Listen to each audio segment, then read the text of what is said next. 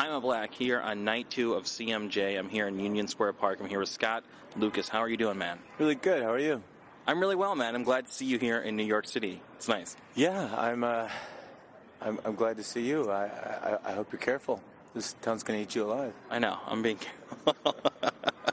uh, you're here. You're going to be doing a show later tonight, and you're doing a couple shows this week, right?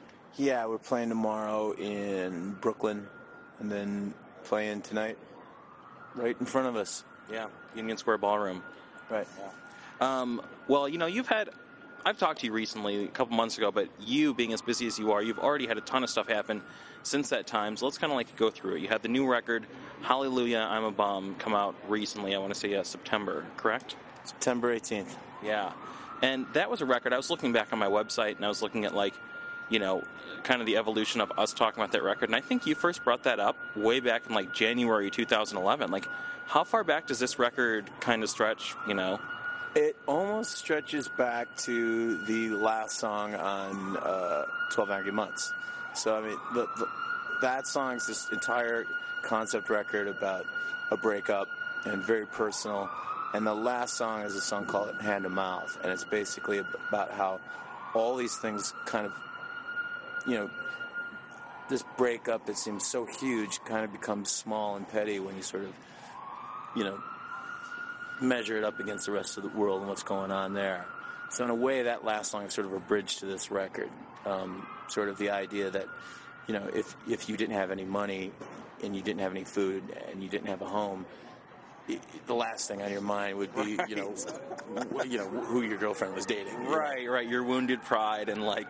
Exactly. So I sort of like left that as sort of a bridge to this record and started thinking about this record right away. And I mean, the first song was basically sort of about, you know, like the idea of a new depression. And that's when we were looking at the possibility of a new depression and, Yeah. and banks failing and things like that.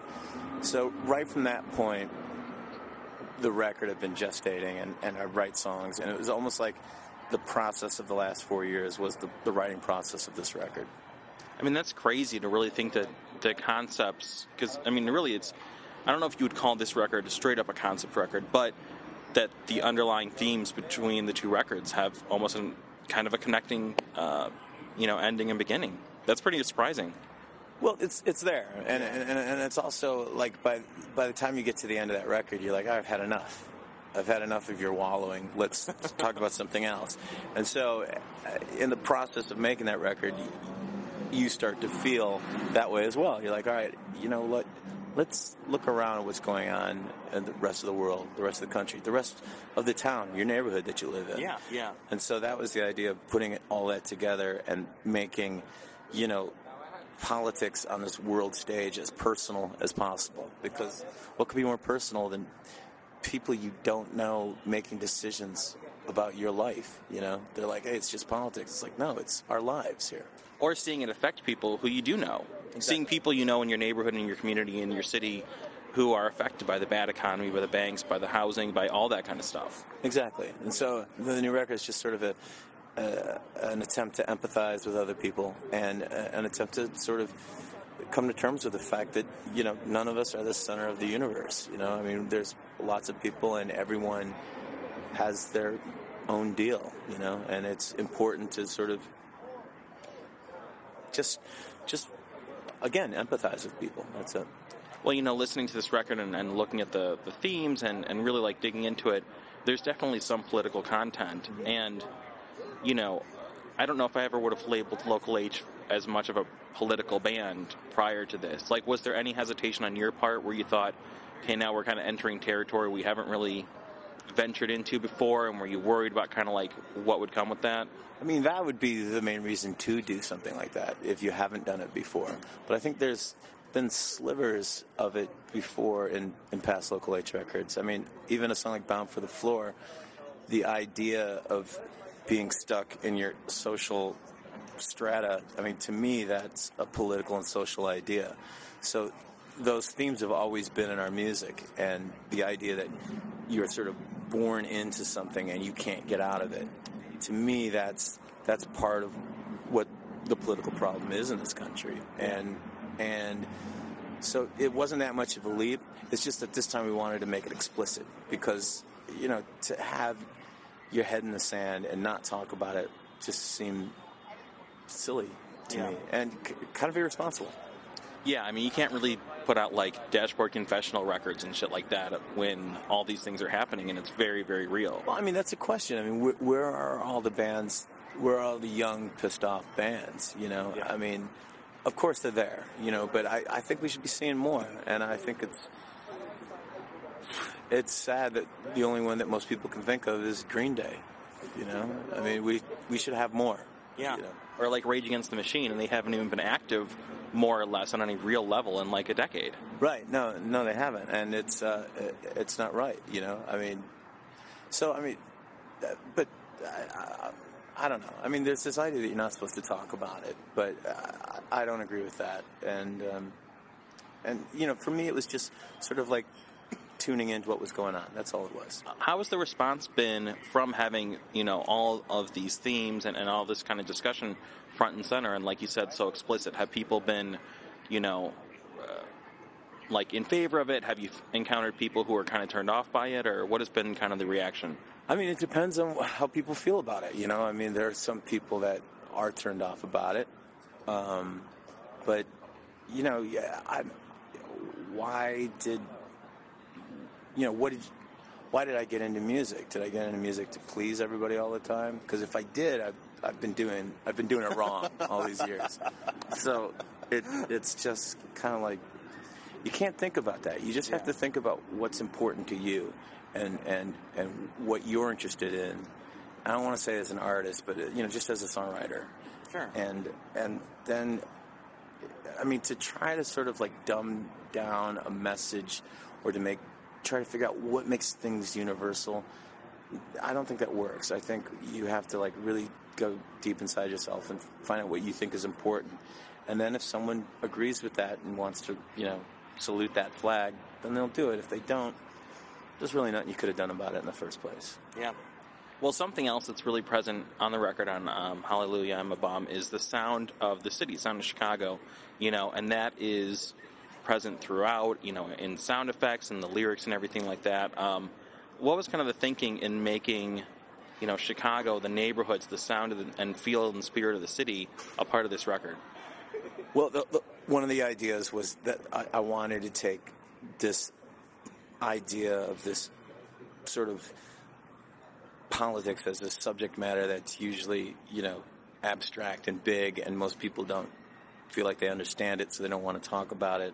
You know, you're not supposed to talk about it at the dinner table or at bars or you know at family get-togethers. I want, but I wanted to like sort of like make that big stuff small and personal, and and I wanted to talk about you know, I mean, and, and that what you're hearing is just the sound of my neighborhood. That's what I hear every day. So I wanted to sort of sort of just be as specific as possible in, in a place. I wanted to give the record a sense of place and a sense of time, and and then get into the specifics about it. Yeah. No, I think it, I think it really captures that, and it does make it more real and, like you said, personal when you have these kind of, you know, identifying very specific elements in it versus just kind of painting in the broadest strokes. I mean, you know, a friend of mine was just like, he was like, you should make a, you know, Chicago record. And I was like, I think I have made a Chicago record. It's like, no, a real Chicago record, like one that can't be mistaken for any other city. And I think maybe that kind of got into my head and might have triggered something. I mean, I think that this one is pretty Chicago specific, while still really working on some universal themes as well. Well, sure. And so, I mean, that's kind of the idea. So, like, you, you take the train, and then you've got the blue line. So you've got blue and you've got red line, and then you take those colors, and then you've got, got you know, blue states and red states, and then you know you just ha- have all these different ideas. So, like, one disc is the blue disc, and you know it has these themes of cold on it, and the, and the red disc has a lot more themes of hot, and that's like the summer disc and then the first one is the winter disc and so you start to like layer these things on top of it and then you layer on top of that dogs and homeless and and just try to sort of make it all work and and, and weave it together and kind of create this small little community of songs and themes and ideas. Yeah. Well, something else I've been seeing a lot of this year, you know, it's nothing new that you're doing Local H and Scott Lucas and the Married Men, but maybe it's just me. It feels like at this point in time this year, you're doing the two projects closer together than ever, or even side by side more than ever, you know, kind of living in both of those worlds. And is that something that, you know, is it difficult to kind of move back and forth between those two different versions of yourself and your work? Or is it nice because then you kind of have like, you do the rock stuff for a little bit, and then you get a break and you do the other side? Yeah, I mean that's nice. I mean, I, I think it, it's harder to like sort of explain what the difference is rather than just actually do it. You know, um, to like sort of make people understand what the song selection process is. Because to me, inside my head, it makes sense, but I really don't know how to sort of articulate that. Um, I mean, this just kind of like was making this record, and we were kind of waiting on a producer, and and so there was this waiting, and then during that period, I just got frustrated, and I said, "Fuck, it, I'm just going to make a, another Married Men record." And we'd been working on stuff, and we had enough stuff, and just just did it in that hole, and then. As soon as that was done, that's when we got to go ahead to make the local H record. So it was kind of like, I didn't want them to be so close together, but it just worked out that way.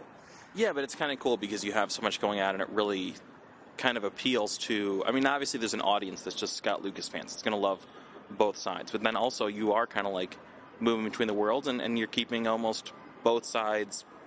You know, not like satisfied, like you're working for them, but um, you know, everybody's happy. Everybody's got constant content and shows and, and stuff like that. Right. Well, I mean, I, I don't think uh, you know, I, I don't think either of the records are lacking. So I feel like I'm sort of firing on all cylinders here, and and I don't know if I can continue to do that, but it just worked out at this point that I was able to do that. Well, you know, kind of along the same lines, you've been like opening for yourself. It looks like on some recent shows, or I know you're going to be doing that later on in the year on some dates. Like, what is that kind of experience like, where you're up there? I assume like with an acoustic before being in the full band thing. Um, it's good. I mean, you know, the the acoustic stuff is it it works out really well. I mean, it's really satisfying. And then you know, I take a little break and I go out and you know play very loudly. And Yeah. so, you know, I get to satisfy both sides, and I think that's important. I mean, I just don't feel like. I mean, you know, there are some people that are like, uh, you know, Beatles or Stones or you know, or chocolate or vanilla. Just- Red, state, or blue. yeah, I don't feel like I have to decide. You know, let's just do both. Yeah.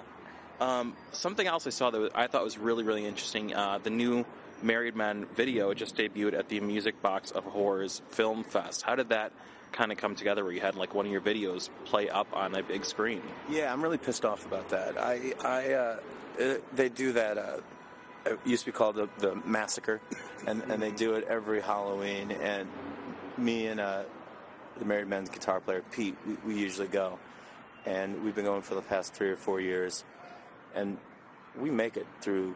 We at least make it until the you know noon the next day, it, and we have a whole regimen that we do, and and so this year, as it turns out, I was going to be on tour, and so that sucked that I was going to miss it. And then, as it turned out, they were going to show this video that we'd made for uh, "Ain't No Grave," where we took uh, scenes from an old Carl Dreyer movie, Vampyr, um, and. Uh, so it's just more salt in the wounds. I was going to miss it, and then also, you know, I could have been there to realize a little mini dream of mine, and then, you know, I just wasn't there.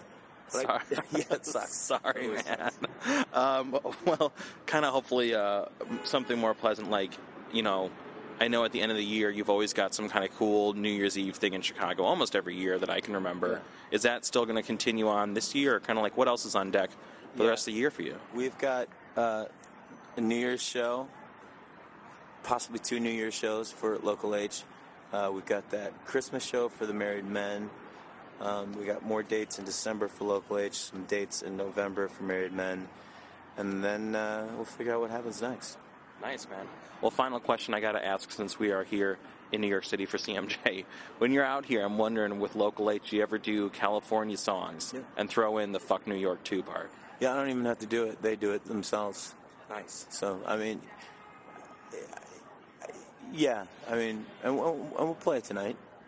Yeah. Absolutely, it, it it works. I mean, if you can't make fun of yourself, what what good are you? Yeah. No, absolutely, man. Uh, Scott Lucas, always great to catch up with you. Awesome to see you out here in New York City, man. Thanks so much for taking the time. Yeah, dude. Have fun.